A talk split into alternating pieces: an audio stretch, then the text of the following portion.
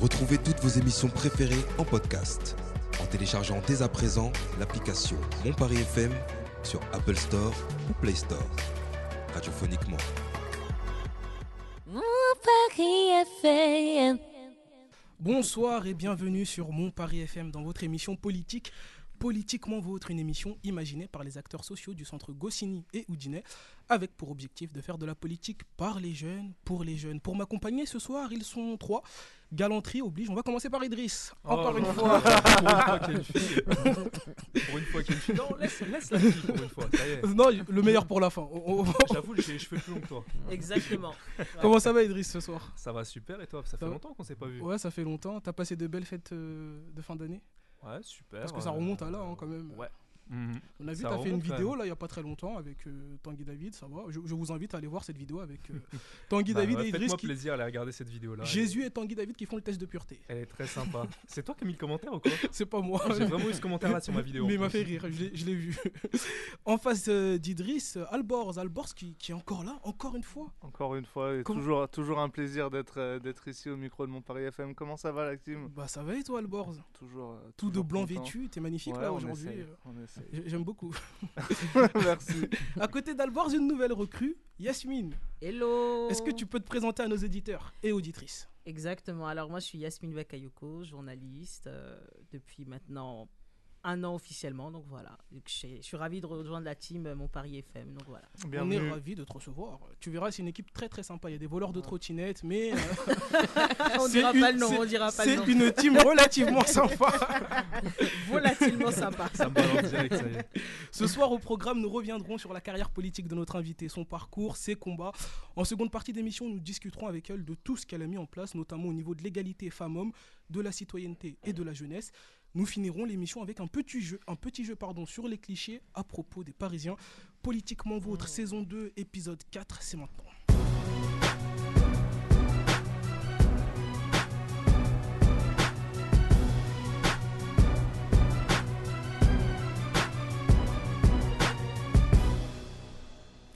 Elle est issue d'une famille populaire d'Aubervilliers. Inscrite au conservatoire par ses parents, elle ne souhaite pas faire carrière dans la musique classique et s'oriente vers des études d'histoire à l'université Panthéon-Sorbonne pendant ses études. Elle prend des responsabilités auprès du mouvement Jeunes communistes de France et de l'Union des étudiants communistes dont elle devient responsable nationale. En 2006, elle milite contre le projet de contrat première embauche. Elle se présente aux élections municipales de 2008 à Paris dans le 11e arrondissement et est élue conseillère de Paris dès le premier tour le 9 mars 2008 puis réélue le 30 mars 2014 et le 28 juin 2020. Le 13 décembre 2018, elle est élue au comité exécutif national du Parti communiste français en tant que responsable de la commission féministe droits des femmes. L'année suivante, le parti met en place la cellule Stop Violence dont elle est responsable. En novembre 2018, elle annonce avec la maire de Paris la création d'une cité de l'égalité et des droits des femmes à Paris. Ce lieu est inauguré sous le nom de Cité Audacieuse le 5 mars 2020. En mars 2020, face à l'augmentation des violences conjugales liées au confinement, elle annonce une série de mesures dont la libération de logements et d'hébergements pour faire décohabiter auteurs et victimes. Le 8 mars 2021 lance le Respectomètre, un nouvel outil pour sensibiliser les jeunes aux relations égalitaires dans l'espace public et numérique.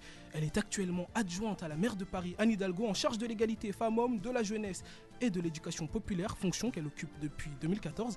Hélène Bidard est notre invitée, ça fait beaucoup. Ouais, Comment ça va Hélène Bidard ça va très bien. Vous allez bien Oui, ça va. C'est une question que j'ai l'habitude de poser à, à mes invités que je reçois sur le plateau. Pourquoi la politique? Comment on entre en politique et pourquoi euh, la politique surtout? Honnêtement, je, alors, je suis d'une famille qui était euh, très conscientisée, militante, plutôt syndicaliste euh, que politique, mais on parlait politique à, la maison. Mais euh, moi, ça m'intéressait pas. Je voulais pas être dans la lignée de mes parents.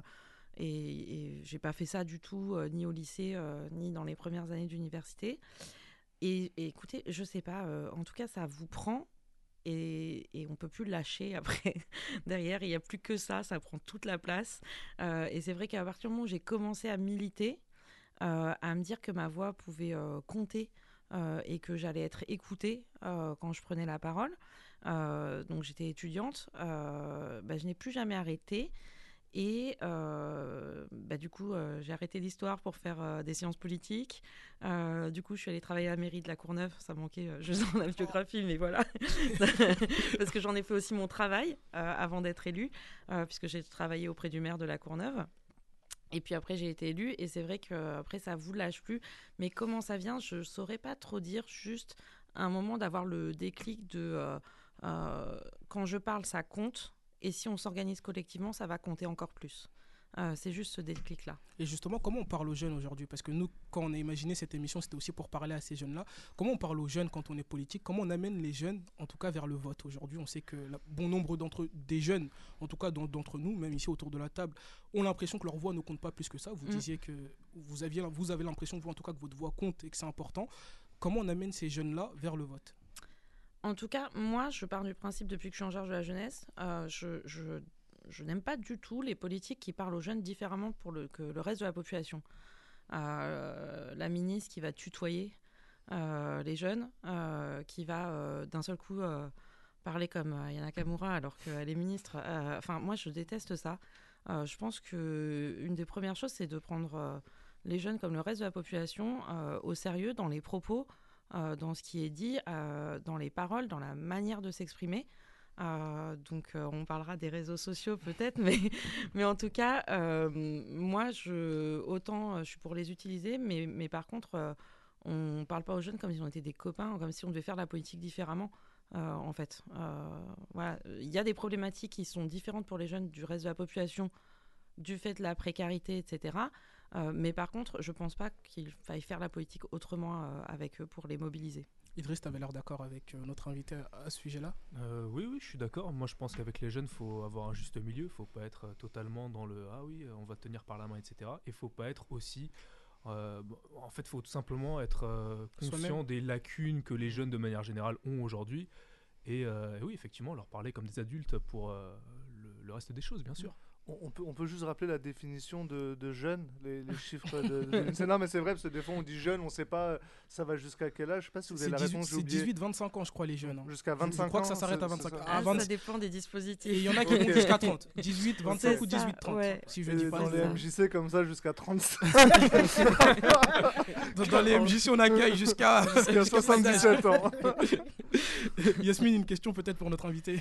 Oui, vous avez soutenu la candidature de Fabien Roussel en 2022 et, et lors d'un meeting, vous avez déclaré, donc c'était à Mérignac, c'est Ouais. un candidat qui porte une révolution féministe. Et euh, moi, je voulais savoir justement, ça veut dire quoi une révolution féministe à la Fabien Roussel et même pour vous aussi, qu'est-ce Ouais. que ça veut dire?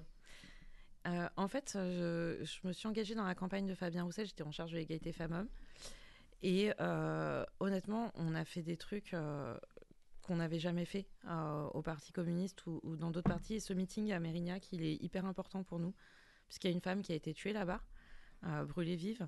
Euh, vous vous en rappelez, dans, dans la rue, qui a eu derrière une inspection générale, Darmanin, etc. Et nous, on allait faire un meeting là-bas. Avant, on a d'ailleurs rencontré les proches, mis une gerbe pour cette femme, et on a parlé violences faites aux femmes. euh, dans cette campagne comme jamais. Alors, c'est pas juste dû au travail que euh, nous on a pu faire, au militantisme euh, des féministes euh, dans le Parti communiste et, du coup ce que Fabien Roussel a, pu dire, mais c'est qu'en fait entre temps il y a eu MeToo et que on a entendu ce qui se passait avec MeToo et qu'il y a une prise de conscience des politiques que ça c'est incontournable et que euh, maintenant notre temps est arrivé. Le temps des femmes est arrivé et qu'on va pas continuer à tolérer des violences et que la société, non seulement va parler, mais la société va nous écouter. Et ça, je pense qu'il y a vraiment eu un changement ces dernières années. Euh, et c'est pour ça, pour moi, la révolution féministe, c'est continuer euh, sur euh, cette voie-là. Pas que pour les femmes. hein. L'idée, c'est de ne pas créer d'autres oppositions.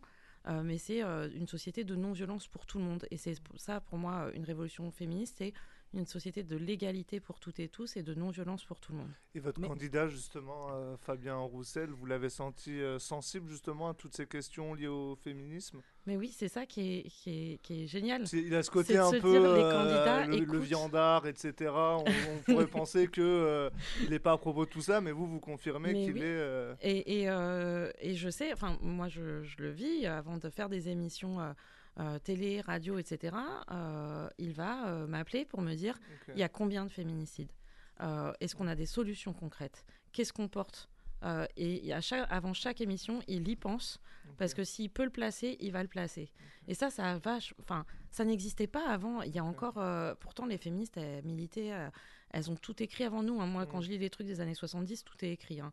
Mais euh, le fait que des candidats aux élections présidentielles se préoccupent et parlent de ça, ça, c'est vraiment nouveau.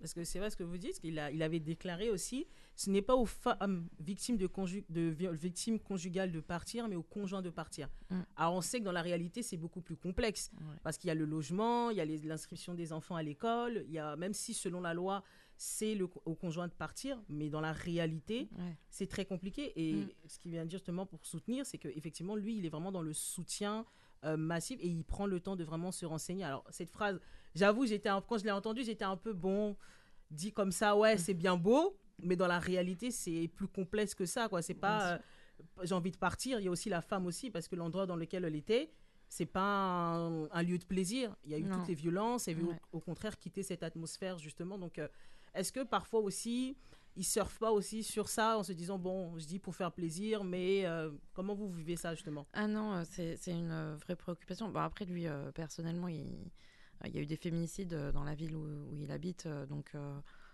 voilà, c'est aussi quelque chose qui, qui l'a beaucoup touché personnellement. Mais vu le nombre de féminicides, malheureusement, voilà, moi, il y a eu une tentative de féminicide hier à Paris, par exemple, sur une jeune étudiante. Et on rentre avec chez nous, quoi. Enfin, on, on porte ce, ce drame euh, régulièrement. Donc, euh, c'est ça nous touche profondément. Alors, je pense que oui, euh, médiatiquement, maintenant, c'est un sujet euh, qui revient euh, régulièrement. Euh, mais tant mieux, en fait. Moi, je suis super contente que les médias euh, fassent à ce point-là euh, la promotion, entre guillemets, euh, des idées féministes et de la lutte féministe euh, contre les violences faites aux femmes et de la lutte contre les féminicides. Moi, je remercie tous les médias qui font ça parce que, encore une fois, il y a quelques années, euh, on avait plein d'idées, on- il y avait tout autant de violence, mais personne n'en parlait. ouais. Et c'est grâce aux médias et c'est euh, qui posent les questions aux plus hauts dirigeants et grâce aux plus hauts dirigeants qui répondent sérieusement en travaillant sur euh, les dossiers que on pourra avancer. Justement, vous trouvez que les médias, ils en font assez ou peut-être pas assez Ils peuvent en faire encore plus? Et ils font bien leur travail, il faut qu'ils continuent. faut qu'ils faut pas qu'ils lâchent l'affaire parce que par contre, faut pas que ça redescende Mm. Euh, tant que c'est pas réglé parce que pour l'instant euh, rien n'est réglé. On en parle mais il n'y a pas de moyens en plus. Mm. Tant qu'il n'y a pas de moyens en plus, euh, voilà. on, euh, Et les moyens en plus, est-ce que ça passe pas aussi peut-être par un changement de, de- de président dans, Maintenant, ce sera dans 5 ans. On est reparti là pour 5 ans. Est-ce que ça passe pas par ça aussi? Est-ce que vous, vous croyez possible qu'en France, un jour, on ait une femme présidente de la République? Est-ce que les Français ils sont prêts à, à faire euh, cette action-là? Il y a, le, il y a la Alors, série de Jean-Pascal Zedi là, qui est sortie en il y a pas place longtemps. ouais, sur Netflix, Avec un euh. président noir, est-ce que la France est prête à avoir Ouais, un président vu. noir? Est-ce que la France est prête aussi à avoir un, un- Alors une présidente là, femme? tout de suite, je suis pas hyper pour que la femme la mieux placée soit élue parce que je sais pas si vous voyez l'ambiance. Je suis pas hyper chaude sur euh, sur Marine Le Pen, mais euh, c'est-à-dire que je préférais que ce soit une femme progressiste, euh, une Pourquoi femme qui se batte pour les droits des femmes. Pourquoi pas Hélène Bidard je finalement je suis pas candidate, mais mais en tout cas, je, mais en tout cas, je, euh, je pense, enfin, il y a, il y y a une grosse évolution dans les mentalités euh, quand même. C'est long. Euh, ça peut être compliqué, euh, on peut se prendre des backlash, euh, mais pourtant, moi, je trouve qu'il y a une évolution dans les mentalités. Alors, faut faire attention. Je sais pas si vous avez vu le Haut Conseil égalité a sorti hier le rapport sur le sexisme, et en fait, les jeunes sont plus exposés aux idées sexistes que les moins jeunes. Comme moi, qui sont néanmoins jeunes, Mhm. mais un peu moins. mais on est plus, les plus jeunes sont plus exposés en fait aux images sexistes euh, et sont plus conditionnés au sexisme euh, que ceux qui ont 30, 40 et, et qui sont plus âgés. Donc euh, voilà, il faut faire attention aussi à ce qui se passe. Alors pour différentes raisons. mais notamment pour tout ce qui se passe aussi sur les réseaux sociaux, pour tout ce qui n'existe pas en termes d'éducation à l'égalité, au consentement, etc. Euh, donc euh, il faut toujours euh, faire attention. Euh, Simone de Beauvoir, elle disait il suffira d'une crise pour que vos droits reculent. Bon, je termine pas toute la phrase, mais euh, c'est ça. Euh, il faut toujours euh, faire attention. Est-ce que la France euh, est prête? En tout cas, la France évolue moins bien que l'Espagne, par exemple. Donc on, on peut faire euh, On peut faire aussi comme en Espagne, on peut faire mieux. ouais. Moi, j'avais pris le pari. euh, quand est-ce que vous alliez citer euh, Beauvoir? Ça- 15 minutes. ça va, ça va. Alors moi, du Ah, coup, justement, du coup, moi, justement, j'ai une question pour vous par rapport au féminisme et au progressisme de manière générale. Euh, Est-ce que vous êtes en accord avec tous les combats qu'il y a aujourd'hui par rapport euh, bah, au féminisme et, euh, et au progressisme? Euh, Ou alors, vous osez dire que euh, effectivement, il y a des combats qui, euh, peuvent desservir euh, le, combat. Ouais. Euh, Il y a des débats, c'est pas uniforme. Euh, Il y a des gros débats euh, qui euh, traversent le mouvement féministe. Mais là aussi, enfin, d'abord, c'est pas neuf. euh, ça a toujours été le cas dans tous les mouvements. Il y a des débats, euh, c'est sûr. Euh, et en fait, tant mieux. Enfin, c'est la démocratie. Euh, on va pas interdire euh, d'avoir tel ou tel euh, débat. Moi, j'ai des convictions. Euh, voilà, bah, par exemple, j'ai des convictions euh, euh, universalistes, j'ai des convictions abolitionnistes sur la prostitution. Maintenant, il y a Voilà, des débats. justement, par rapport à la prostitution, il y a beaucoup de féministes qui sont pas d'accord entre elles. Oui, Parce après, qu'elles disent euh, que c'est euh, bien et d'autres que c'est pas bien. on va pas. Il n'y a pas un brevet de féminisme et avec un diplôme et un QCM pour voir si on Justement. a bien répondu ou pas. Donc, Il n'y a pas de bonne et de mauvaise réponse. Voilà, il y a des débats là-dessus. Moi, je, voilà, je- j'avance avec mes convictions. Ce que je sais, c'est que moi, euh, personnellement, je prends toujours le parti, euh, je prends plusieurs partis. Euh, D'abord, dans MeToo, moi, ce qui m'intéresse, c'est le caractère massif de MeToo. C'est-à-dire que ça révèle l'ampleur des violences. Et je prends le parti, moi, de très, très rarement m'exprimer sur des cas individuels Vous n'avez pas peur que ça je devienne de suis plus pas à la plus extrême? justice. Moi, je suis pas là justement pour faire la justice à la place de la justice. Je suis pas là pour juger telle ou telle personne, pour dire un tel est coupable euh, ou tel autre euh, ne l'est pas, etc. Ça m'intéresse pas ça. Moi, ce qui m'intéresse, c'est le caractère euh, massif et comment on fait pour sortir les femmes, toutes les femmes, des violences. et prendre les cas dont on parle uniquement dans les médias et les commenter, ça m'intéresse pas plus que ça. Euh, voilà. euh, Bah, et, et puis, euh, c'est voilà, plus je- la je propagation de l'idée de manière générale Voilà. dans les esprits que plutôt au cas par cas, etc. quoi. Oui. Justement, en ça. 2018, avec la maire de Paris, hein, vous annoncez la création d'une cité de l'égalité et des droits des femmes à Paris, que Mm. vous nommez Cité Audacieuse. Est-ce que vous pouvez nous en dire un peu plus sur cette cité audacieuse? Oui. euh, alors, bah, justement, ça va montrer de l'avant et après MeToo. Parce que entre 2001 et 2008, euh, donc avant 2001, il faut imaginer, la ville de Paris est de droite, il y a Tibéri, il y a Chirac, euh, tout voilà. 2001, la ville de Paris devient de gauche. euh, Bertrand Delanoë est élu euh, maire de Paris. Et il prend comme euh, première adjointe une femme. Première euh, révolution. Euh, et d'ailleurs, euh, entre-temps, il y a eu la loi sur la parité, donc ça va engager d'autres révolutions derrière. Cette femme, c'est Anne Hidalgo, et Anne Hidalgo décide comme première adjointe d'être en charge de l'égalité femmes-hommes. Là, elle se prend euh, vraiment le backlash énorme euh, dans l'Assemblée parce que tout le monde lui dit Ah, t'as décidé de rien faire en fait. Euh, c'est véridique ce que je vous dis pendant des mois. oui, c'est vrai que. voilà, c'est véridique. hein. Voilà, euh, donc elle, se prend des années de t'as décidé de rien faire euh, pour t'occuper de l'égalité femmes-hommes en tant que première adjointe. Première adjointe, c'est sérieux, il faut prendre une vraie délégation. Tu peux pas être à l'égalité femmes-hommes. C'est ça euh, l'ambiance. Et elle décide, elle réfléchit à une maison des femmes. On appelait ça maison des femmes. bon, ça prend plein de formes différentes. En fait, il y en a à Bruxelles, par exemple. Il y en a, voilà, il y a, a d'autres villes où il y avait des maisons des femmes. Elle, elle pensait plutôt à un lieu culturel.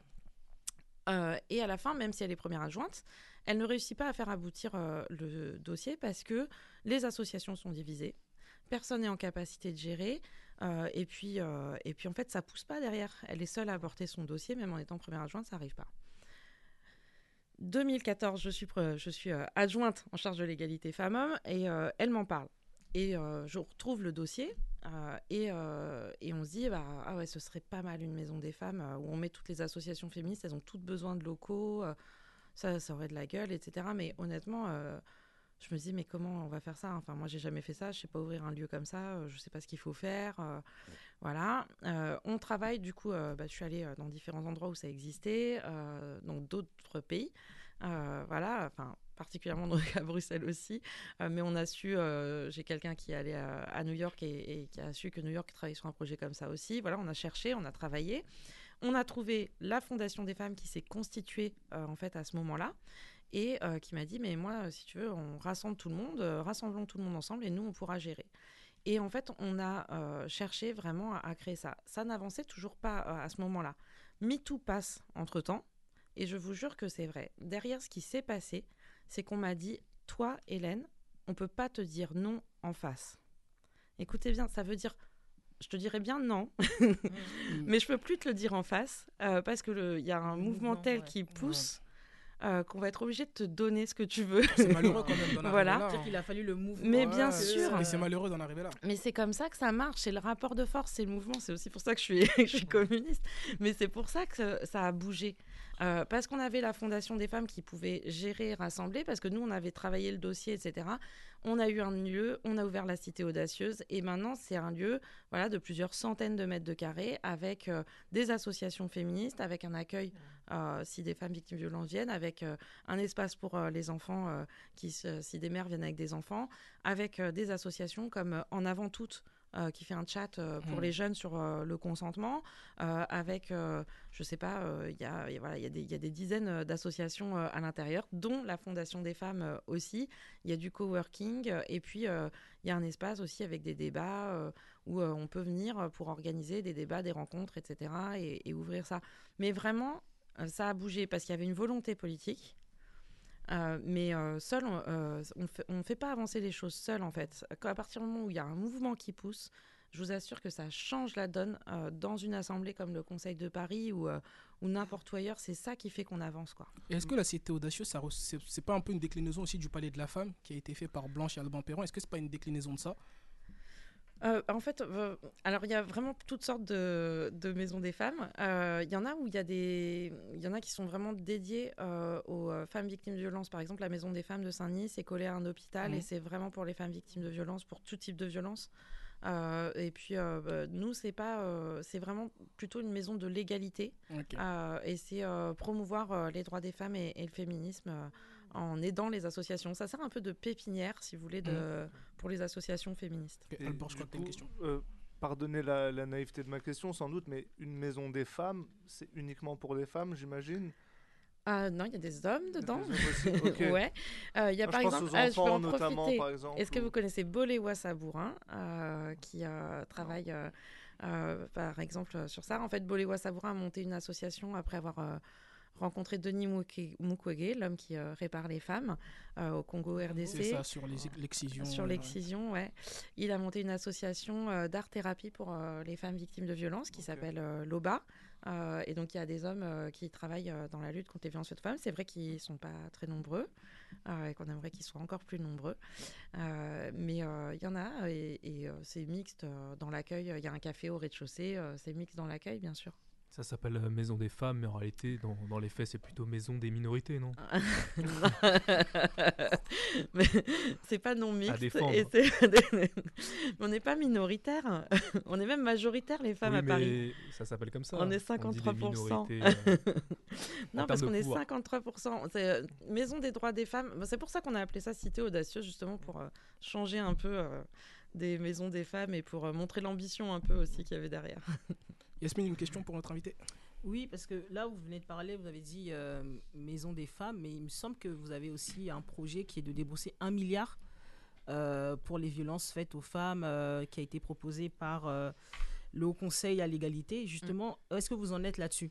Ah, vraiment, euh, on est toujours sur cette revendication, euh, bien sûr. C'est un milliard contre les violences faites aux femmes, contre les violences conjugales. C'est ça, c'est juste les violences conjugales. et C'est pas, sur les violences sexistes et sexistes. C'est sexuelles. ça, c'est bien de préciser Voilà, parce que c'est juste les exactement. 1 milliard pour. euh, c'est beaucoup un milliard. ouais. Mais sauf que ça revient à, justement parce que euh, je crois que c'est 50 millions de lui qui étaient proposés d'euros, c'était proposé en 2022. Et... En fait, ça a été chiffré euh, par euh, plusieurs organismes. Il y avait le Haut Conseil à l'égalité qui a chiffré ça très sérieusement et le CESE, le Conseil économique, social et environnemental, qui arrive à la même conclusion. Sur les violences faites aux femmes, il faut un milliard par an.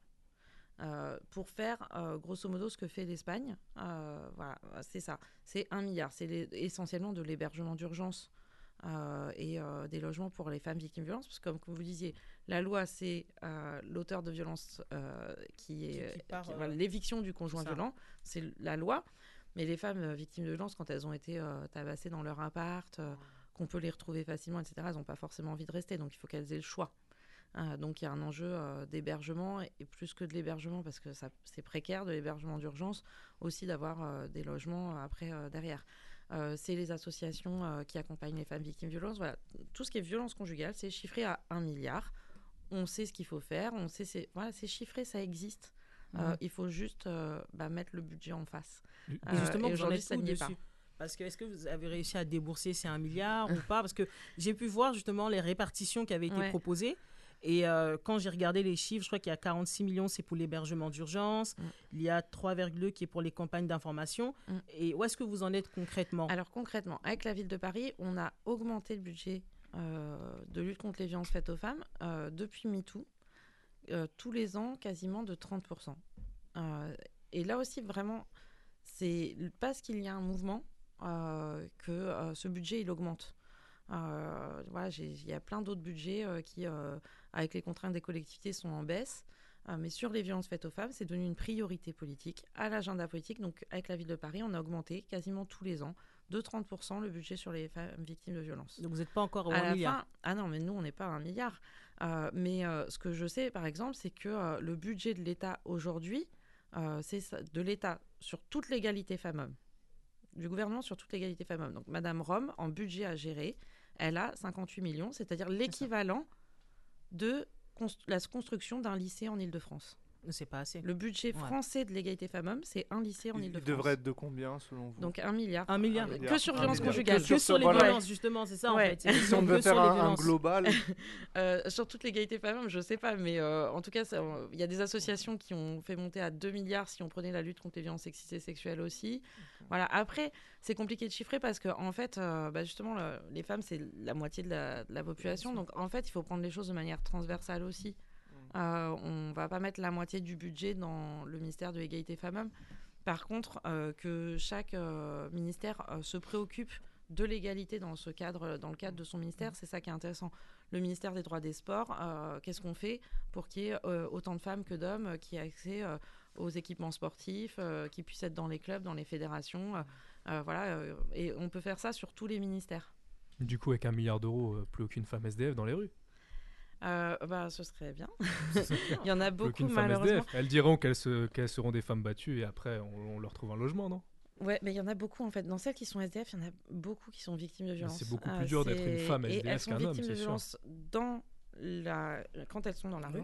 Elles sont victimes de violences à la rue, euh, de viols, d'agressions sexuelles. Et euh, oui, c'est c'est beaucoup plus Elles dur. sont beaucoup plus On vulnérables. a la nuit de la solidarité ce soir, j'en profite, euh, parce que justement, euh, c'est euh, une nuit où euh, ça nous permet, avec euh, des bénévoles et les travailleurs sociaux, déjà de faire connaître la difficulté euh, du travail des travailleurs sociaux, euh, qui rencontrent, euh, voilà, que, que les bénévoles parisiens et parisiens rencontrent les travailleurs sociaux et, et se rendent compte de, de à quel point c'est un travail dur et, et pas assez rémunéré.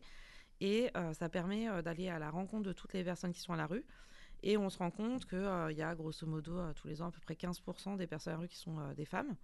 Euh, souvent, elles sont invisibles parce qu'elles vont se cacher euh, beaucoup plus ou elles vont cacher le fait d'être une femme euh, quand elles sont dans la rue. Malheureusement, en ce moment, il y a particulièrement beaucoup de femmes et d'enfants euh, qui sont à la rue. C'est vrai que j'ai déjà fait des maraudes, j'ai vu très peu de femmes.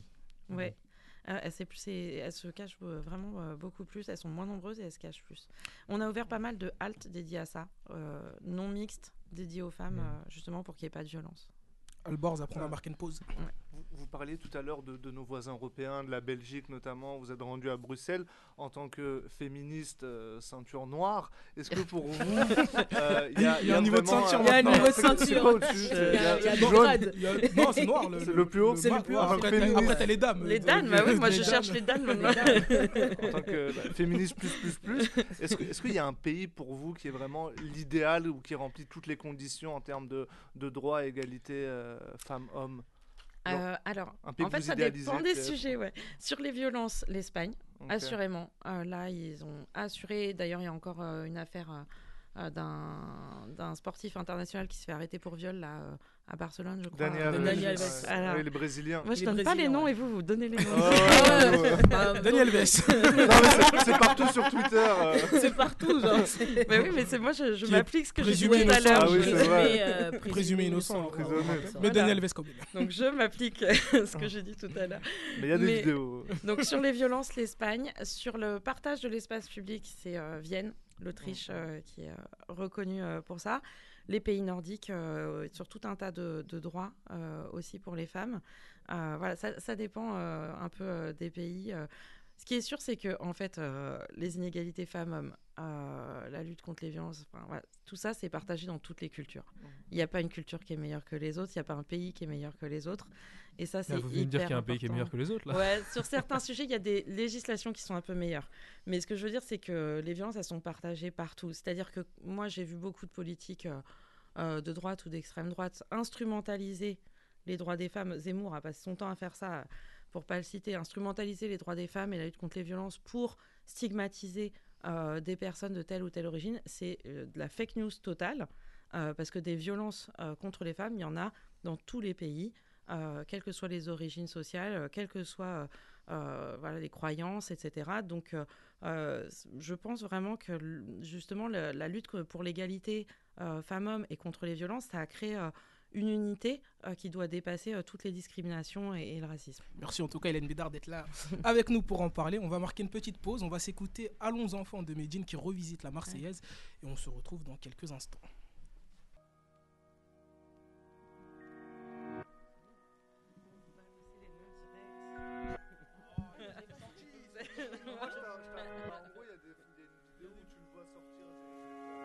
Pas français comme un soldat de l'armée. La Marseillaise, je sais toujours pas la chanter. J'aime pas les drapeaux, les képis, les calots, les batailles de bateaux, les rafales de Dassault. Moi, je suis enraciné à ma manière. Je vous embrasse avec la langue de Molière. J'ai des origines et j'en suis fier. C'est les mêmes que le fer de la Tour Eiffel. En plus, je retiens jamais les dates.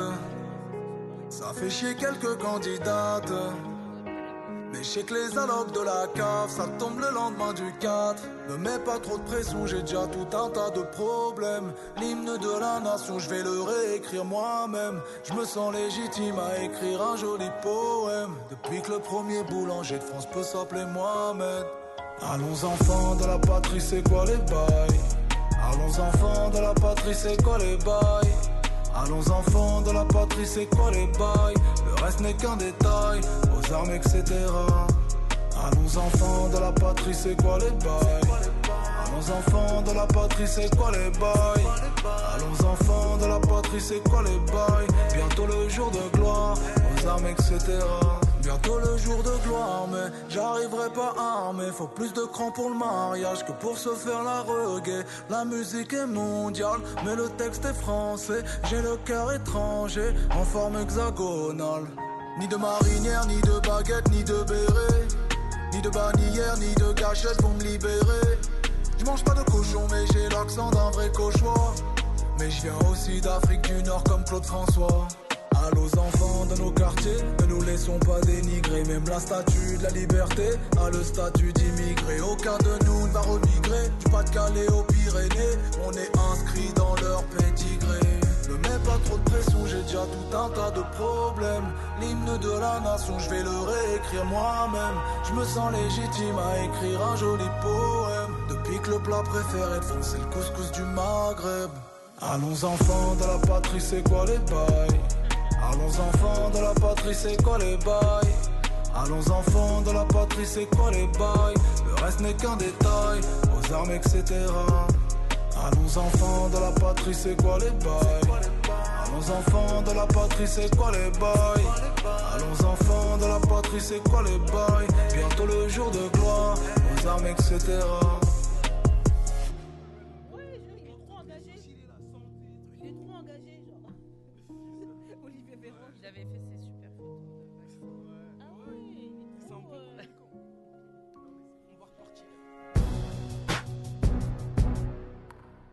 Allons enfants de la patrie, c'est quoi les bails? On écoutait Medine.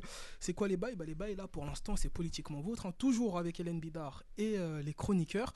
Hélène Bidard, on va parler de ce que vous avez mis en place euh, sur Paris, notamment le violentomètre. Alors le violentomètre c'est un outil d'auto-évaluation avec 23 questions rapides à se poser qui permettent de repérer les comportements violents et de mesurer si la relation de couple est saine ou au contraire si elle est violente. Créé en Amérique latine, le violentomètre a été repris et adapté en 2018 par l'Observatoire des violences envers les femmes du Conseil départemental de la Seine-Saint-Denis en partenariat avec l'Observatoire parisien de lutte contre les violences faites aux femmes et l'association En Avant Toute. Pourquoi c'est important de mettre en place euh, ce violentomètre Euh, alors, nous, à la base, on s'est juste intéressé. Euh, y avait un peu ressemblant euh, euh, qui venait d'Amérique latine, en effet.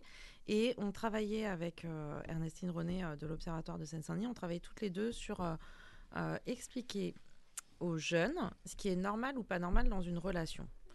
On avait l'impression qu'il y avait une vision un peu déformée de ça, de ce qu'on voit bah, en fait, c'est ce qui est produit aussi euh, dans les séries télé, dans les films, etc. Euh, ah euh, ouais, s'il regarde tes SMS, s'il prend ton portable, s'il est jaloux, c'est qu'il est vraiment très amoureux Très de toi. amoureux, ouais. Voilà, on avait l'impression qu'il y avait ce- pas le cas plein de non. Moi, je connais des Alors c'est non. hein. C'est un gros stalker. Là, ils sont en train de se faire leur, leur baromètre aussi. Ah, c'est intéressant ce que Mais c'est important vrai, hein. qu'on qu'on le fasse Non, aussi mais cet ensemble. exemple, il est trop bien parce qu'à chaque fois que je le dis, euh, tout le monde fait ah non. Je vois dans le Alors- baromètre, est, est jaloux en permanence. C'est juste un Algérien en fait. Idriss est responsable de ses propos. Donc, euh, bah, on va les distribuer après. Mais euh, voilà, on avait l'impression qu'il fallait en revenir. À pas aux idées qu'on se fait nous. Ce qu'il y a dans le violentomètre, c'est pas euh, une leçon de euh, moi comment je vois les relations. Euh, c'est ce que dit la loi en fait. Euh, une agression sexuelle, mettre une main euh, aux fesses, euh, c'est une agression sexuelle. C'est ce que dit la loi. Euh, et c'était important pour nous que ce soit pas un jugement de valeur, euh, mais euh, que ça soit bien. Euh, voilà euh, ce que dit la loi et ce qui est normal ou pas dans une relation. Bref, on a fait ça pour les collégiens et les collégiennes, euh, pour les garçons et les filles, en effet, de Seine-Saint-Denis et de Paris. Sauf que quand on a commencé à le distribuer à voilà, d'autres élus, à d'autres, Mhm. on s'est rendu compte qu'en fait il y avait tout le monde qu'il fallait, ré- qu'il Ah. fallait éduquer et qu'il n'y avait pas que les collégiens et les collégiennes qui étaient euh, pas toujours bien informés, qui savaient pas trop où se placer, qui savaient pas euh, trop euh, comment réagir et ce qui était normal ou pas. Et en fait, euh, voilà. Donc ça, on a été vraiment euh, débordés sur ce Mm. violentomètre.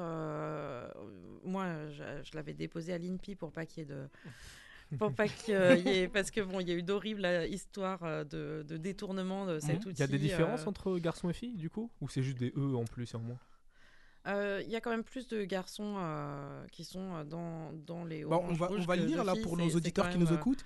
ouais. Envers, profite, ta relation est saine quand Il respecte des- tes décisions et tes goûts, accepte tes amis et la famille, a confiance en toi, est content quand tu te sens épanoui, s'assure de ton accord pour ce que vous faites ensemble. On est tous d'accord euh, sur ça Personne- Il n'y a personne qui veut aller au charbon. Bah, accep- ac- accepte euh, ses amis, bon, sauf s'ils sont d'extrême droite.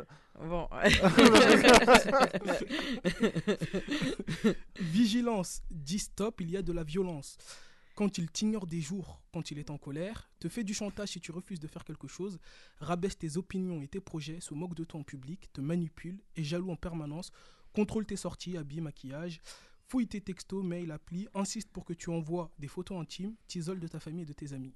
On va Alors dire là, c'est mitigé là. Là, là, c'est Mitigé, mitigé. bah, surtout, comportements parce que- bah, surtout, rabaisse tes opinions et tes projets s'il est, d'extrême droite. On rabaisse pas les opinions. non mais je sais Ah, qu'en orange il y a tout le monde qui à chaque fois re- revoit sa vie Mais d'un ouais, seul ouais, coup ouais. sur Là, euh, je ah, Je vous jure, je vous jure Je qu'en le lisant, je revoyais ce que je faisais je me suis, je me suis le à quand il répond pas, quand la personne ne répond pas. euh, T'ignores des jours quand il est en colère Ouais, parce que C'est ça, totalement ça, ça nous arrive de bouder, tu vois. Donc, je me dis. Bah faut bon. pas Yasmine. Non, c'est ça en fait. Je me dis finalement bouder dans la relation. mais- Ok. non mais là ce qu'on dit c'est faut, faut, faut dire stop faut en parler C'est ça, euh, c'est vigilance, dis stop. vigilance Oui, mais ça, si tu pas Parce pendant un ou En deux fait, jours, là, c'est ce qu'on appelle le continuum. C'est-à-dire qu'à partir du moment où on rentre dans cette logique-là, c'est qu'il y a quelque chose qui ne va pas. Euh, donc, deux options. Soit on en parle, on arrive à en sortir, soit ça risque de se dégrader et de tomber dans la violence. Violence psychologique, puis violence physique. Justement, protège-toi, Voilà. Euh, protège-toi et demande de l'aide. Euh, te traite de folle quand tu lui fais des reproches. On va se revoir en fait. hein. on, va, on va tous se revoir ensemble, les amis. Tout le temps, moi. Il y, a du- il y a du boulot. il y a du- Pète les plombs lorsque quelque chose lui déplaît, te pousse, te tire, te gifle, te secoue, te frappe, Te menace. gifle.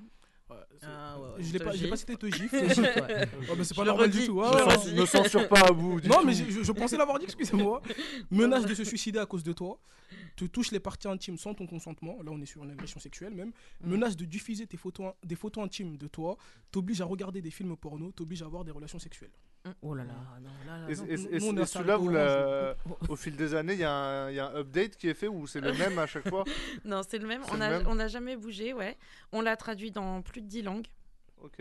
en chinois, en farsi, en espagnol. Il est même en falk, euh, en braille. euh, voilà. Et pourquoi il est en plus de 10 langues? Parce qu'il y a aussi plein de femmes étrangères euh, à qui on peut euh, le distribuer euh, et qui connaissent pas forcément aussi euh, leurs droits.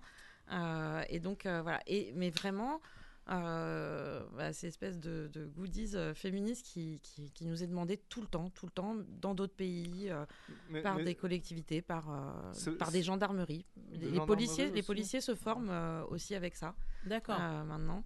Euh, C'est bien fait en donc tout voilà. cas. Ça a Et, vocation pédagogique, du coup on le retrouve, euh, on le retrouve partout. euh. bah, déjà, il y a au centre ouais.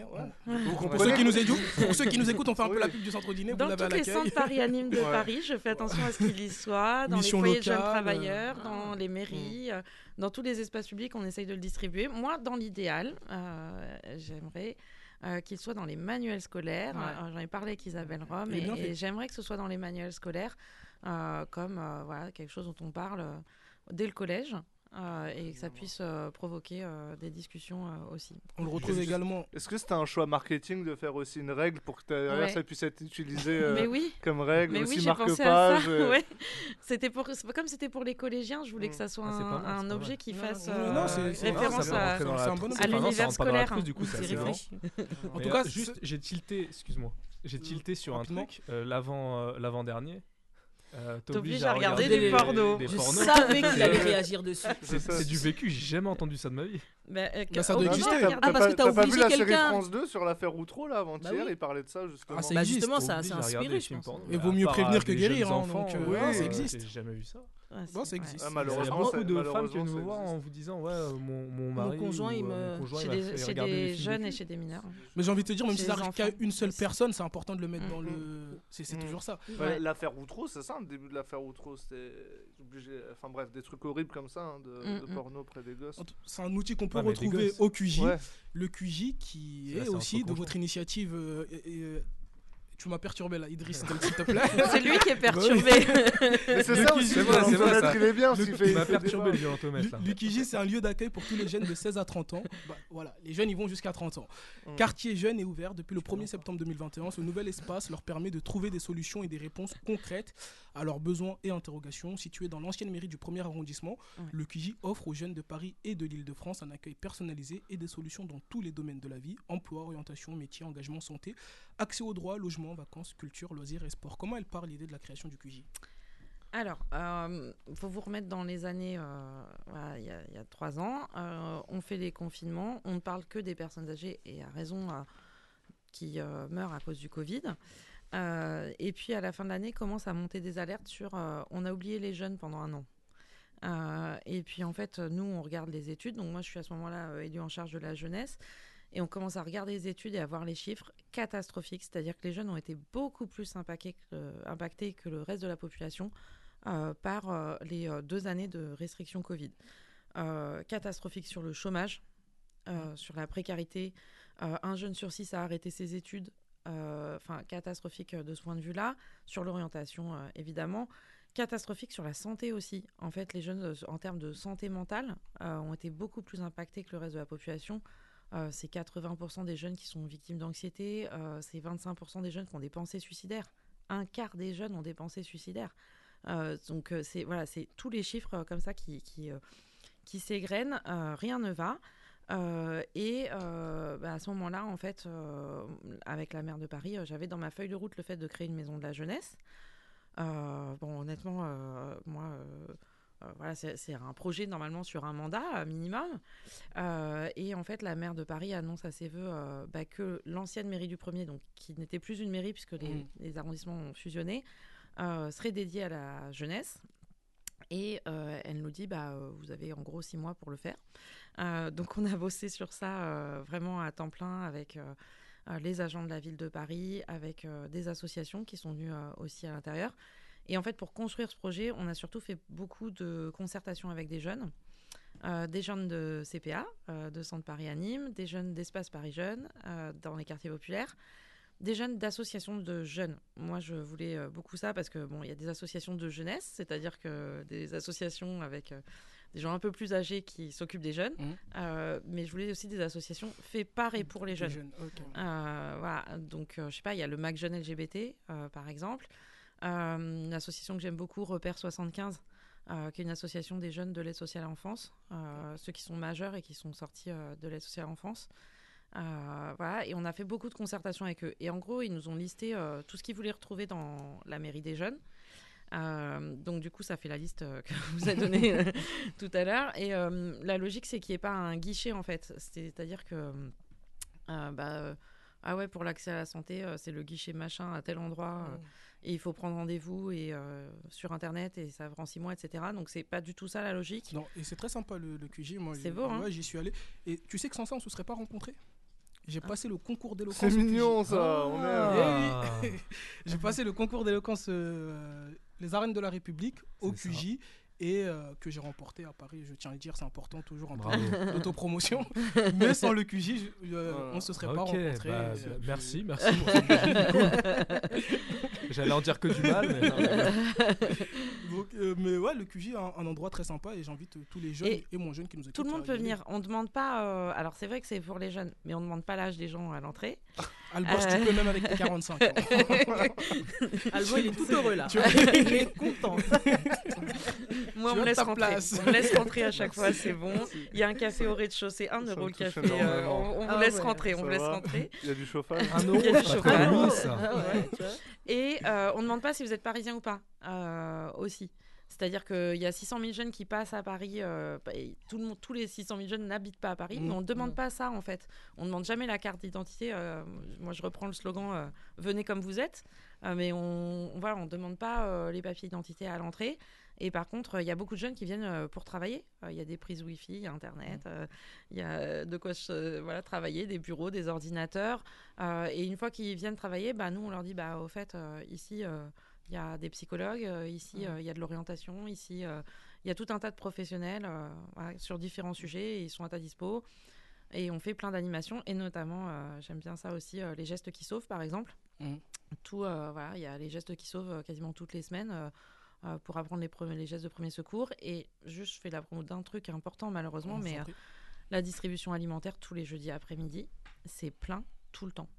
Il y a des jeunes qui viennent avec leur caddie euh, de tout Paris, euh, euh, qui ont moins de 25 ans et euh, qui viennent à la distribution alimentaire euh, tous les jeudis. Et franchement, euh, voilà, ça fait mal au cœur euh, de voir une génération entière euh, qu'on est encore là. quoi. C'est pas derrière nous. Ce que je veux dire, c'est que la crise Covid, elle n'est Ouais, pas derrière pas nous derrière nous. euh, de ce point de vue-là pour les jeunes. Quoi. La formation première. Finalement, on va Oh, faire que oh, couper oh, pendant toute l'émission. oh. Excuse-moi. La, la formation premier secours, c'est euh, PSC1, c'est ça? En fait, c'est même euh, avant. C'est une sensibilisation avec les gestes de premier secours, avec euh, la protection civile. Et euh, les jeunes qui accrochent bien, là, on leur fait un truc, ça dure un quart d'heure, 20 minutes. euh, ils vont venir pour autre chose et on va leur dire fais une pause, fais une pause un quart d'heure, viens faire des gestes de premier secours.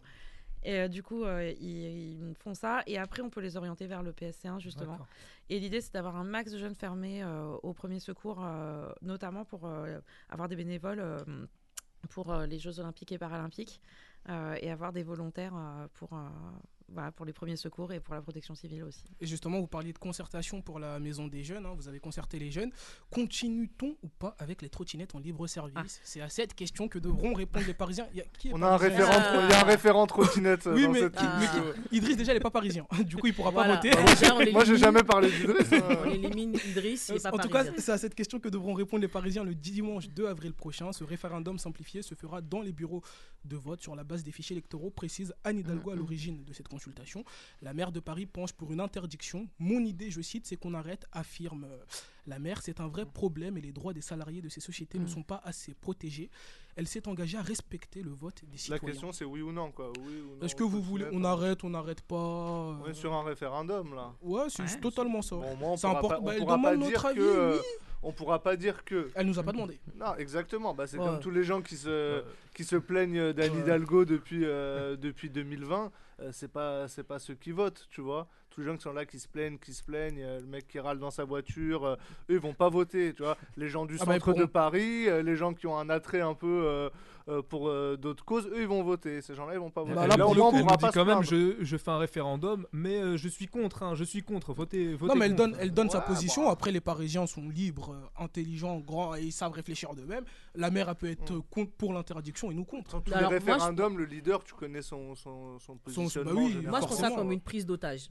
En tant que Là, a- parisienne. là, il y a un coup de gueule. Là. moi, c'est vraiment- ah Là, oui, là, parti. on va loin. Alors, moi, c'est moi, c'est une prise d'otage. Moi, j'ai utilisé les trottinettes électriques. J'ai ma propre trottinette électrique déjà de 1. Ah, oui. De 2, j'habite à Paris depuis longtemps.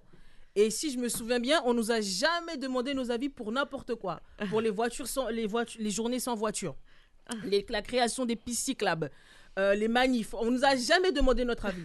Mais pour la première fois que une partie de la population est contre ces trottinettes électriques, bizarrement, la mairie a envie de faire un référendum et en plus de ça en disant ne vous inquiétez pas, ça sera bien pris en compte.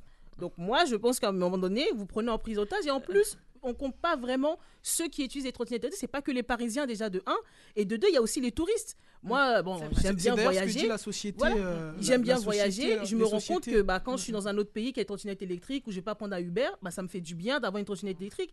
Et je trouve que c'est priver vraiment l'ensemble des personnes qui, prennent pas, qui prennent des trottinettes. Et surtout, pour moi, encore une fois, c'est un manque d'incivilité et le non-respect des règles. C'est pas une question de juste parce que c'est des trottinettes, c'est les personnes qui se comportent mal.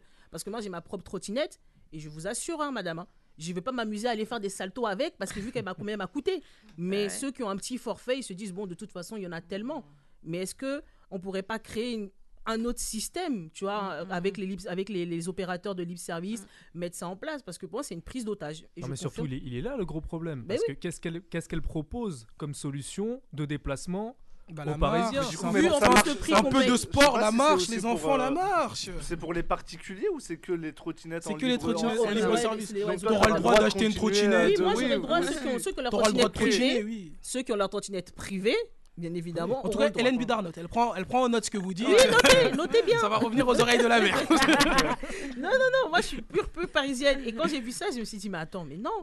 Mais, et, et- et surtout que la mairie de Paris, je suis désolée, vous n'avez pas fait grand-chose quand la- les trottinettes sont arrivées. Vous êtes resté un peu oisif face à la situation. Quand on voyait des jeunes qui étaient à 2, 3, qui prenaient des sens interdits, et tu as le policier qui marche avec, qui, avec son vélo, qui regarde, mais qui fait rien, vous n'avez pas fait grand-chose. Surtout qu'à côté, l'abonnement Vélib a augmenté. Exactement, ça a augmenté. Donc en fait, il y a tout ça. Bah, mais... L'abonnement Vélib, c'est pas en rapport avec le pass Navigo, vu que le pass Navigo a augmenté ça aussi. non, non, non, En Non, non. fait, l'abonnement Vélib. pas un coup de avant- Valérie Pécresse, Avant, l'abonnement non Vélib, il Ça était va. super sympa. Tu pouvais prendre. En, en plus, il était tout le temps cassé. C'était insupportable. Mais tu pouvais prendre deux. euh, tu pouvais prendre autant de Vélib bleus que tu voulais par jour. Il fallait juste que tu les gardes 30 minutes. Mm. Euh, donc, c'était super pratique. Tu faisais un trajet de 30 minutes. Tu as une borne Vélib à, à peu près partout. Tu reprends le même Vélib. Et ça y est, euh, tu, tu fais ce que tu veux avec. Euh, maintenant, c'est deux par jour maximum. Donc, c'est une grosse arnaque. Parce qu'au final. Euh, oui, désolé, je le dis, c'est une grosse arnaque. Hein. Parce qu'au final, tu prends un Vélib, euh, le deuxième il marche pas, bah, ça te l'a déjà fait validé, donc ça y est. Donc, euh, Le, Et- le- et le su- message. Et, et pour revenir à ce qu'il disait Idriss, Encore un- c'est- juste un, un tout petit coup de gueule, après on va, partir, on va Oui, passer oui. pardon, à l'écriture inclusive. Sur D'ailleurs, ça elle ça aussi. Est venue que pour placer des coups de gueule aujourd'hui. Non, ce qu'il disait, Idriss, c'est bien, c'est qu'est-ce que vous proposez entre Parce qu'on va pas se mentir, la, la RATP, on paye. On est le seul pays, je pense, en Europe où on paye plus cher pour moins cher. 84 C'est-à-dire que vraiment, on 10. est la qualité, voilà. Et donc, et je Ça pense que beaucoup de. Parisiens ont été contents en fait de cette venue. Par exemple, maintenant, moi, je me déplace vraiment qu'en trottinette, à part si je sors de la zone parisienne où effectivement, je vais payer mon ticket, etc. Mais je n'ai limite même plus de passe Navigo parce que j'ai la trottinette électrique. Mais je me mets à la place de ceux qui payent des forfaits parce que c'est pas juste tu, tu prends ta carte et euh, tu payes. Il y a des forfaits qui proposent sur les opérateurs. Mais c'est quoi qu'est-ce que- Et c'est pour répondre vraiment surtout à avec question. le Covid, il y en a beaucoup qui veulent qu'est-ce que pas. vous proposez Hélène Bidard, euh, rapidement, on répond à cette question, euh, après on passe à, à l'écriture oui, De toute façon, vous êtes pour la rien, gratuité des transports. Moi, je suis pour la gratuité Voilà. des transports, ouais, Moi, clairement. je suis d'accord avec vous. de pour tous les avec transports publics, euh, clairement. Euh, bah, en tout cas, moi, je trouve que là, le, le- le fait qu'il y ait une votation, euh, s'il y a une votation, il faut qu'il y ait des débats avant, euh, comme euh, là. Et c'est clair qu'il faut échanger les arguments. Moi, pour l'instant, je suis pour plutôt pour l'interdiction des trottinettes en free floating. Euh, je suis pas pour l'interdiction de toutes les trottinettes, bien Mhm. sûr. Euh, Ah, voilà, parce qu'il y a des gens avez- qui sont. non, non, mais je veux dire, faut pas mélanger. Là, ce qui est pointé, c'est juste celles qui sont en free floating. Euh, alors, pour différentes raisons. Euh, mais euh, clairement, il y a un sujet euh, sur les trottoirs, l'encombrement de l'espace public, etc. Donc, il y a ce, sujet-là. Mais moi, il y a un sujet. aussi, je pense, honnêtement, je pense que c'est un besoin dont on n'avait pas. voilà, avant, il n'y avait pas de trottinette. On faisait autrement et on vivait sans. Et voilà, c'est un besoin qui a été créé. On peut vivre aussi sans avoir les trottinettes en free floating, quoi. Mais surtout, moi, ce, qui me préoccupe beaucoup, c'est la situation des salariés ubérisés euh, dans ces entreprises-là. Euh, je pense que vraiment, ça, on ne peut pas continuer à avoir euh, des gens qui sont payés à la tâche. Euh, vous les avez sûrement déjà vus euh, arriver avec les camions, euh, monter les trottinettes, euh, Ouais. qui Je sont l'ai toutes déjà tombées fait. par terre. Ah. Enfin, franchement, c'est pas possible euh, d'avoir euh, des tra- des- du travail à la tâche dans ces conditions-là euh, et d'avoir des entreprises qui elles euh, se font de l'argent euh, avec des trottinettes. Voilà, qui en plus euh, écologiquement, en fait, euh, elles ont euh, des durées de vie extrêmement basses. en fait, elles ont un coût et un impact écologique énorme. Alors après, j'entends, par exemple, c'est vrai que sur le les touristes, il y a 32% des usages des trottinettes, c'est les touristes. Donc il y a cette question-là qui se pose aussi. Donc c'est quelle alternative on peut proposer à ça? Mais moi, voilà, le free floating et l'ubérisation sur les trottinettes, je trouve que ça va trop loin. Ça a un impact trop important dans notre espace public euh, par rapport euh, au nombre d'usagers. euh, voilà, il y a beaucoup de gens qui en pâtissent. Moi, j'en suis là de ma réflexion. Après, c'est le 2 avril la, la votation. Euh, je- moi, j'attends d'avoir des arguments, euh, d'en discuter, euh, etc. Euh, voilà, pour l'instant, euh, j'en suis là. En tout cas, les, do- le- le- les doléances des, des chroniqueurs, euh, Moi, je, je- elles sont je ne passées. sais, je ne sais pas encore euh, ce que je vais voter. Moi, je vais voter contre Anne Hidalgo. C'est mon, c'est mon quotidien. J'aime beaucoup Anne Hidalgo, mais je vote toujours contre. Donc, j'irai contre Anne Hidalgo. Mais elle se fait réélire au municipal quand même. Hein. Oui, parce que je- ça. Non, quand il faut voter pour elle, je vote pour elle. Mais après, je vote contre elle. Non, non, moi en C'est vrai, je voterais, je pour. moi, moi, si j'étais parisien, je voterais pour juste pour une seule chose. Si Rapidement, ils remettent des places normales de voitures à la place des Ouais. places Ouais, trottinettes qui déjà. ne servent à rien.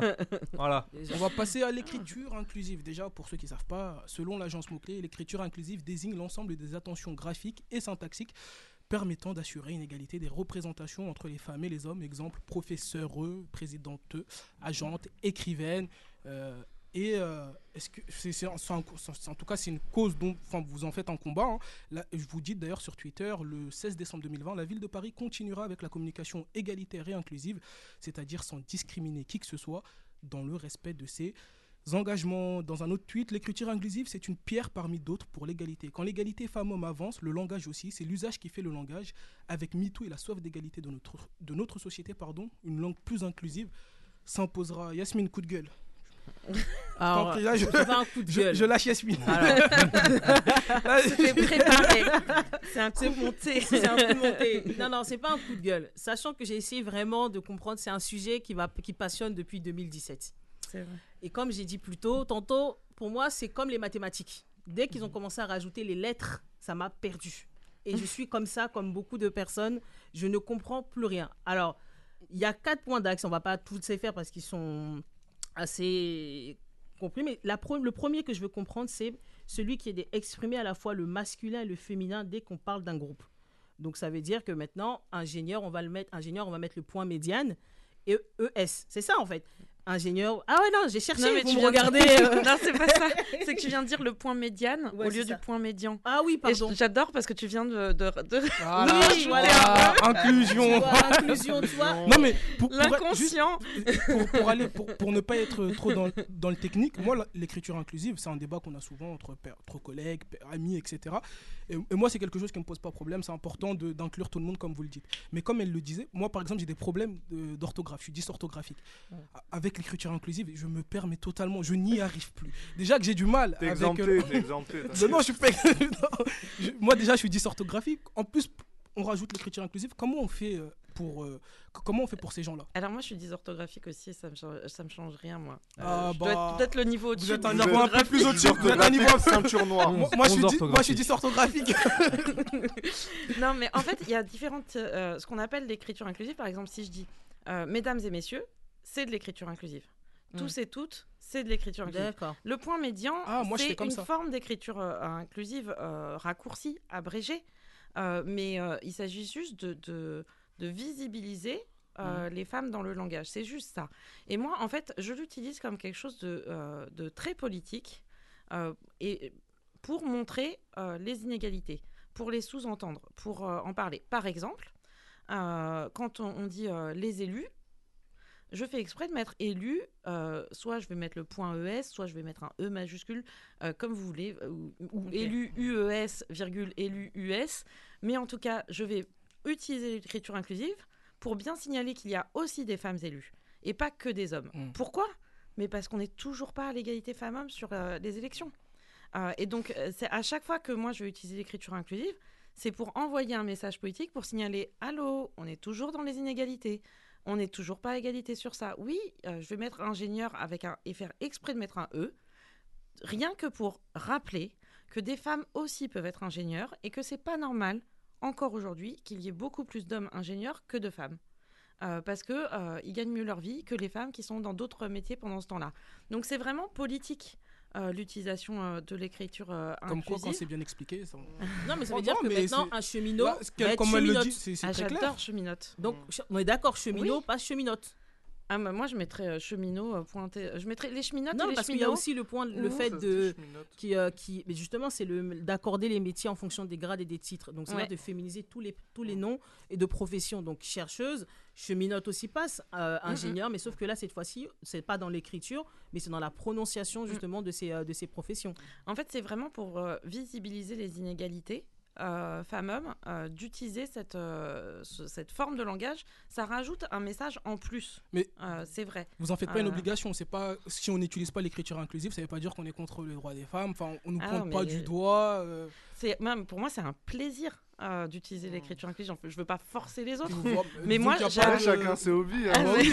après, euh, Non, mais c'est important de le dire parce qu'aujourd'hui, on est dans une société binaire. C'est soit oui, soit non. Si tu l'utilises pas, c'est que tu es contre le droit des femmes, tu es contre l'avancée des femmes, etc. Mm. Alors que peut-être on a juste du mal dans la vie de tous les jours. Par exemple, moi j'utilise l'écriture inclusive, mais comme vous l'avez dit, pas, pas en point. euh, je Oui, mets un slash et je mets, euh, Ouais. par exemple, sais Madame pas, la mère, euh, agriculteur slash. Madame la mère, bien sûr. Ok. et Euh, vous- Ça vous ferait pas bizarre? Alors avant, euh, en- justement, il y a, il y a en- il y a encore, il y a 10 ans, même pas, euh, on disait euh, Madame Ma- maire. Madame Hidalgo, le maire. Mm. C'était Ah, ça? ouais, ouais. Ça vous choque, non? Madame Oui. le ministre, Madame là, la oui, ministre. Bah, Vous voyez, maintenant c'est devenu normal de dire De Madame, la mère. Ouais. Parce qu'en en fait, on a aussi, à force d'utiliser Madame la mère, Madame la mère, de marteler Madame la mère, on a rendu normal de dire Madame la mère. Mais il y a encore quelques années, la génération euh, qui a euh, voilà, plus de 60 ans, elle, elle a toujours dit Madame le maire. Mm, c'est vrai. Euh, et maintenant, c'est devenu normal qu'une femme soit mère. Et c'est normal de dire Madame la mère. Avant, on disait Ah, mais on va confondre avec la maman. Euh, C'était ça qu'on vous disait si on dit Madame Vraiment, ça me fait bouillonner ça. Ça me fait bouillonner. Quand- je quand on déteste l'écriture inclusive. Donc- Je la hais. Oui, mais tu pourras pas t'exploser au- aujourd'hui. On touche vers la fin Non, de non, l'émission. non, non, laisse-moi finir. T'exploseras vraiment, vraiment pas aujourd'hui. Je vais juste finir avec un jeu. Ou t'en discuteras off. je Ah vais finir avec un On jeu avec on vous. peut en discuter à Pantine si tu veux. Ah ouais. Je non, Pantine, mais- Non, non, Un je- mot. je- non, tu peux. Non. Il y a des choses comme Madame le maire qui sont, qui sont bien, Madame la mère, Madame le maire qui sont bien, mais il y a des choses, faut, je- on va toujours trop loin après, voilà. C'est- je- je On va juste pas. Moi, j'adore dire au revoir à tous. Bah, on dira au revoir à Oui, tous. oui. Je vais me suicider là. Hélène Bédard, on va juste finir avec un petit jeu. C'est les clichés sur les Parisiens. Je suis parti sur internet, j'ai cherché des clichés sur les On Parisiens. peut jouer nous aussi? Tout le monde. Ah, et cool. juste, mais juste en un mot, d'accord ou pas d'accord? On Ok. développe pas rien. Le On Parisien. raconte pas nos vies. Euh, Voilà. le Parisien est toujours pressé, d'accord ou pas d'accord, Hélène Bédard Ouais. Ouais, ouais, c'est vrai. Ouais. Albors, d'accord Ouais, ouais. Ah Tout le monde est d'accord oui. On stresse les autres même avec ça. Ils s'arrêteraient même pas pour donner l'heure ou indiquer leur chemin aux touristes. Ah ouais. Oh, c'est faux, Ça, c'est faux. Ça, c'est Le faux. Parisien est bienveillant, attention. Ils sont snobs et arrogants. Ouais, mais bienveillant. Ah, elle est d'accord. Mais moi, je suis pas loin d'être d'accord avec elle. hein. C'est vrai que le Parisien, euh, Vaut mieux l'avoir en journal. même en journal, je suis plus très sûr. hein. Le Parisien est sale. Non. Ah non. Non, le Parisien est propre. Ah, Le, Fran- Paris est sale, mais Paris est Dans la rue, ouais. le français est sale alors Le français Non. est sale. À, à l'international, j'étais encore en Italie le week-end dernier. On, Non. ils me disaient, mais en plus, les Italiens, ils me disaient en plus, euh, là-bas, ils ont des bidets partout. Tu vois. Ils me disent, mais le Ouais. bidet, c'est une invention française. Il y en a même pas chez vous. Il y en a plein Donc chez le vous. français est sale, mais pas le Ah, Parisien. la réputation du français à l'étranger est sale. C'est Ok. vrai. Le conducteur parisien est un danger public. Ah non. Hum, mitigé. Idriss Ah Ah non, non, quand- je suis un conducteur parisien, je conduis très quand bien. on sait conduire à Paris, on sait conduire partout. hein. Hmm. Sauf à Marseille. Ah, bah, Le, parisien méprise le provincial. Ouais. Ouais. Non. Bah moi je méprise le provincial en tout cas. Oui, et encore heureux. Oh, Déjà, il l'appelle le provincial. Déjà, voilà. Déjà. le ou la provinciale. Ouais, c'est ça. Le parisien est paresseux. Ah non. Non, Non, non. non, non. Non, Il n'a pas le temps, il n'a pas le temps. La parisienne. La clope et le parisien ne font qu'un. Oui. Ah ouais Non. Encore, encore Bah, pas mal. non. Si, quand même, t'as beaucoup de Parisiens qui, qui fument, quoi. Que ce soit dans les bars, ou euh, quand tu vas même te poser dans un bar, euh, on va en terrasse. Parce que je... Oui, bon, c'est peut-être plus le, le bar est parisien. Plus. C'est ça, tu vois. ouais. Merci en tout cas Hélène Vidard d'avoir une question. Ouais, je- Vous avez décidé de me couper aujourd'hui. J'irai au, au- au bout d'aucune de mes c'est toi qui prends des initiatives comme ça, nous aussi. Non, juste euh, pour, pour vous dire, euh, Madame Midar, comme vous êtes à la jeunesse et que moi j'ai 30 ans et que du coup le Ah, temps là, passe et juste hein. avant que je sois fané. oui. si- si vous me le permettez, je pourrais vous toucher un petit mot 5 minutes après l'émission, juste pour vous parler du, du plafond de verre euh, qui est au-dessus de ma tête. Ah, bah C'est oui. pas de la victimisation, hein, c'est factuel. Mais je vous prends pas en Non, non, otage, je vous non. prendrai juste 5 Bah, minutes plaisir. après, si vous permettez, même avec votre dire câble qui est Bah là ouais, et tout, ouais. super. Mais en tout cas, merci d'être venu euh, dans cette émission, ça, ça- ça fait plaisir. Bah, tu l'as remercié pour moi, c'est bon. Non, nom tu de- peux conclure l'émission aussi. Non, je me pas. Son travail, ça. Bon, T'as une Euh, cravate quand même, c'est toi qui. merci à vous les chroniqueurs d'avoir été là. Euh, C'était, t'as passé un bon moment, Un super bon moment, comme, comme d'habitude. Yasmine, cette première, Super bon moment. Super, super. t'as pu passer tes coups de gueule. Elle a tout écrit en tout cas, normalement. Voilà. Ça remontera aux Ah oreilles de Madame ouais. Hidalgo. Alborz, t'as passé un bon moment. Ouais, j'ai passé un bon moment. On a commencé en parlant, euh, en parlant musique, en parlant de musique classique. Euh, euh, je sais qu'au vœu de la jeunesse, vous avez cité Maria Carré, donc je sais qu'il y, a- il y a une certaine acquaintance avec la musique. Donc peut-être même que Madame Bidard peut choisir le, le dernier morceau euh, qu'on qu'on jouera. euh. Bah avec plaisir, Avec- mais il n'y a pas de dernier morceau dans cette émission. Bon, on en mettra un, euh, entre, en- en- entre On en mettra un pour Madame Bidard. Allez, Merci, le, Hélène le mot de la d'avoir- fin. Merci Hélène Bidard d'avoir été notre invitée. J'espère que vous avez passé un bon moment. J'ai passé un très bon moment, ouais, ouais, ouais, c'était intéressant. Alors, on n'a pas fini toutes les conversations sur l'écriture inclusive. euh, Bon, y il y a encore des, euh, c'est pas bien. On- On, va Voilà. prolonger l'émission. La prochaine fois, on va Euh, passer à 1h30 prolonger maintenant. Il y, a- il y a des choses à dire. Et je reviendrai avec grand plaisir. euh, Vraiment, merci beaucoup, c'était très On vous- agréable. On vous recevra avec grand plaisir aussi. Ouais. Merci en tout cas à nos auditrices et auditeurs de Ah. nous avoir écoutés. Non, moi je suis inclusion, mais pas dans inclusif, le. Je suis pas dans le audit-it.is.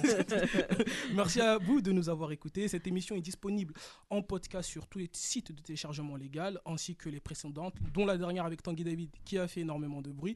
Elle est également disponible sur monparisfm.com et l'appli Mon Paris FM que je vous invite à télécharger. Merci de nous avoir écoutés. Passez une belle soirée.